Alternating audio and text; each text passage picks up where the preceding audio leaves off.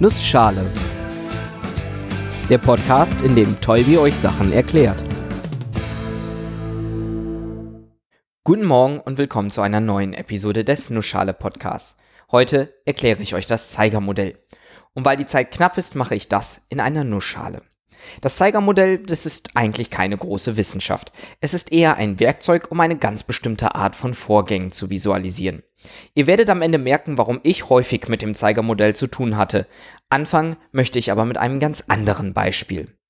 Ein ganz einfaches Federpendel, sprich ein kleines Gewicht an einer Feder. Ich meine damit jetzt nicht die Feder von einem Vogel, sondern so eine Art Spirale, die sich auf und ab bewegen kann. In der Ruhelage hängt das Gewicht an der Feder und bewegt sich nicht. Ziehe ich ein bisschen dran, fängt das Gewicht an der Feder an zu schwingen. Hoch und runter, hoch und runter.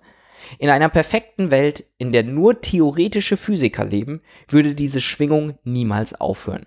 So ohne Luftwiderstand würde es auf und ab schwingen, auf und ab, auf und das Ganze ist eine klassische Wellenbewegung, auf und ab. Und diese Wellenbewegung möchten wir jetzt etwas genauer analysieren. Wir könnten uns zum Beispiel eine Kurve plotten, die auf der y-Achse, der nach oben, die Auslenkung nach oben bzw. bei negativen Werten nach unten zeigt und auf der x-Achse, die nach rechts, die Zeit. Macht man das, kommt eine Sinuskurve heraus. Wenn wir die Kurve von links nach rechts verfolgen, sehen wir genau das Auf und Ab, Auf und Ab, dass das Gewicht mit der Zeit auf und ab schwingt. So eine Sinuskurve sieht zwar schön aus, ist aber auch ein wenig verschwendeter Platz. Schließlich wiederholt sich die Kurve immer und immer wieder. In unserer physikalisch idealisierten Welt geht die Sinusschwingung, das Auf und Ab, immer weiter. Das Zeigermodell ist eine andere Darstellung. Stellen wir uns mal einen Kreis vor, der neben dem Pendel ist, also ein virtueller Kreis, der nur für die Visualisierung dahin gedacht ist. Der Mittelpunkt des Kreises ist genau auf der Höhe des Gewichtes, wenn es in der Ruhelage ist, sich gar nicht bewegt. Und der Radius des Kreises entspricht genau der Amplitude der Pendelschwingung. Sprich, wenn das Gewicht ganz oben ist, ist es auf derselben Höhe wie das obere Ende des Kreises und wenn es ganz unten ist, ist es auf derselben Höhe wie das untere Ende des Kreises. Jetzt stellen wir uns noch einen Zeiger im Kreis vor, so wie ein Uhrzeiger. Wir fangen an bei einem Zeiger auf 3 Uhr. Das ist mathematisch gesehen nämlich 0 Grad.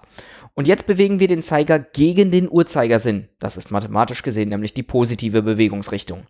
Wir gehen also von 3 Uhr zu 2 Uhr, 1 Uhr, 12 Uhr. Bei 12 Uhr haben wir also einen Winkel von 90 Grad gegenüber unserem Anfangswinkel. Und genauso machen wir jetzt weiter. 180 Grad bei 9 Uhr, 270 Grad bei 6 Uhr und 360 Grad. Eine volle Umdrehung, wenn wir wieder bei 3 Uhr sind. Wir lassen diesen Zeiger jetzt in einer konstanten Geschwindigkeit laufen. Wie eine Uhr, die rückwärts läuft, nur halt etwas schneller. Und mit nur einem Zeiger. Und wenn wir die richtige Geschwindigkeit und den richtigen Startpunkt wählen, passiert etwas Spannendes. Betrachten wir den Kreis mit unserem drehenden Zeiger und das daneben schwingende Pendel, dann ist die Zeigerspitze immer auf der gleichen Höhe wie das Gewicht am Federpendel. Das Pendel schwingt auf und ab und während sich der Zeiger dreht, stimmt die Höhe des Zeigers immer mit der Auslenkung überein. Wenn ihr euch die Episoden über Trigonometrie und den Einheitskreis und so weiter in Erinnerung ruft oder einfach mal kurz so drüber nachdenkt, ist das auch nicht verwunderlich. Sinus und Cosinus beschreiben eine Wellenbewegung so wie sie das Pendel macht und so wie sie die Bewegung des Zeigers macht. Und wenn man für beides, das Pendel und den Zeiger, die gleiche Frequenz und den gleichen Startzeitpunkt wählt, dann ist es kein Wunder, dass die irgendwie zusammenpassen. Ja, schön. Aber was haben wir jetzt davon? Naja, erstens eine nette andere Beschreibung von Wellenbewegungen. Wir können nicht nur das Federpendel, sondern alle möglichen Arten von Schwingungen durch ein solches Zeigermodell darstellen. Und zweitens, wir können damit auch rechnen. Rechnen wird natürlich dann spannend, wenn ich nicht mehr nur eine Wellenbewegung, eine Schwingung betrachte, sondern mehrere. Überlagern sich mehrere Wellenbewegungen, dann spricht man von Interferenz. Auch das ist schon bei einigen Episoden Thema gewesen. Sind zwei Wellen genau gleich, dann verdoppelt sich quasi ihre Amplitude.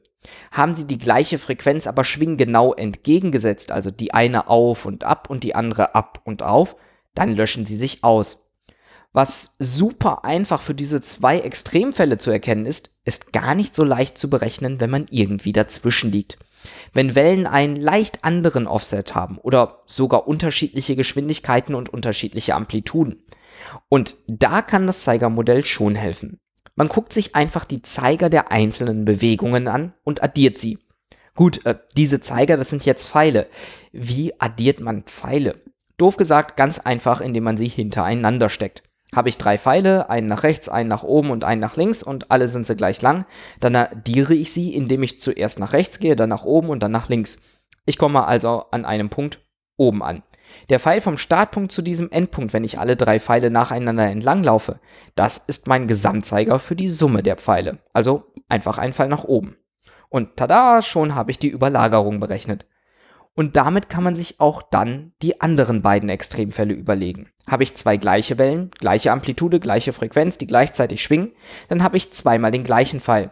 Und das ist genau das gleiche wie ein doppelt so langer Pfeil in die gleiche Richtung.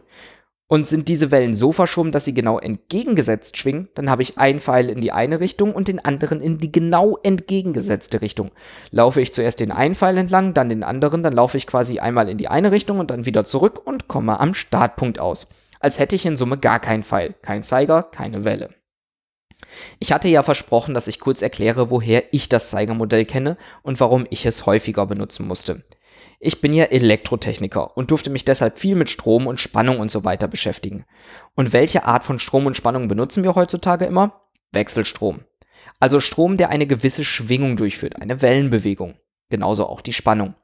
Allerdings gibt es hier einen Unterschied, wie man das Zeigermodell benutzt. Normalerweise habe ich ja gesagt, dreht sich der Zeiger, um die Wellenbewegung zu beschreiben. Die ist uns aber komplett egal. Wir haben immer eine Frequenz von 50 Hertz. Immer.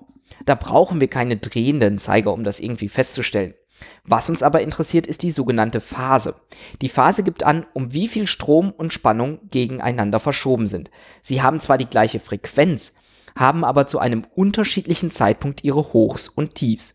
Dieser Unterschied wird Phase genannt und ist extrem wichtig für die Elektrotechnik. Warum? Das äh, packe ich mal in eine andere Episode.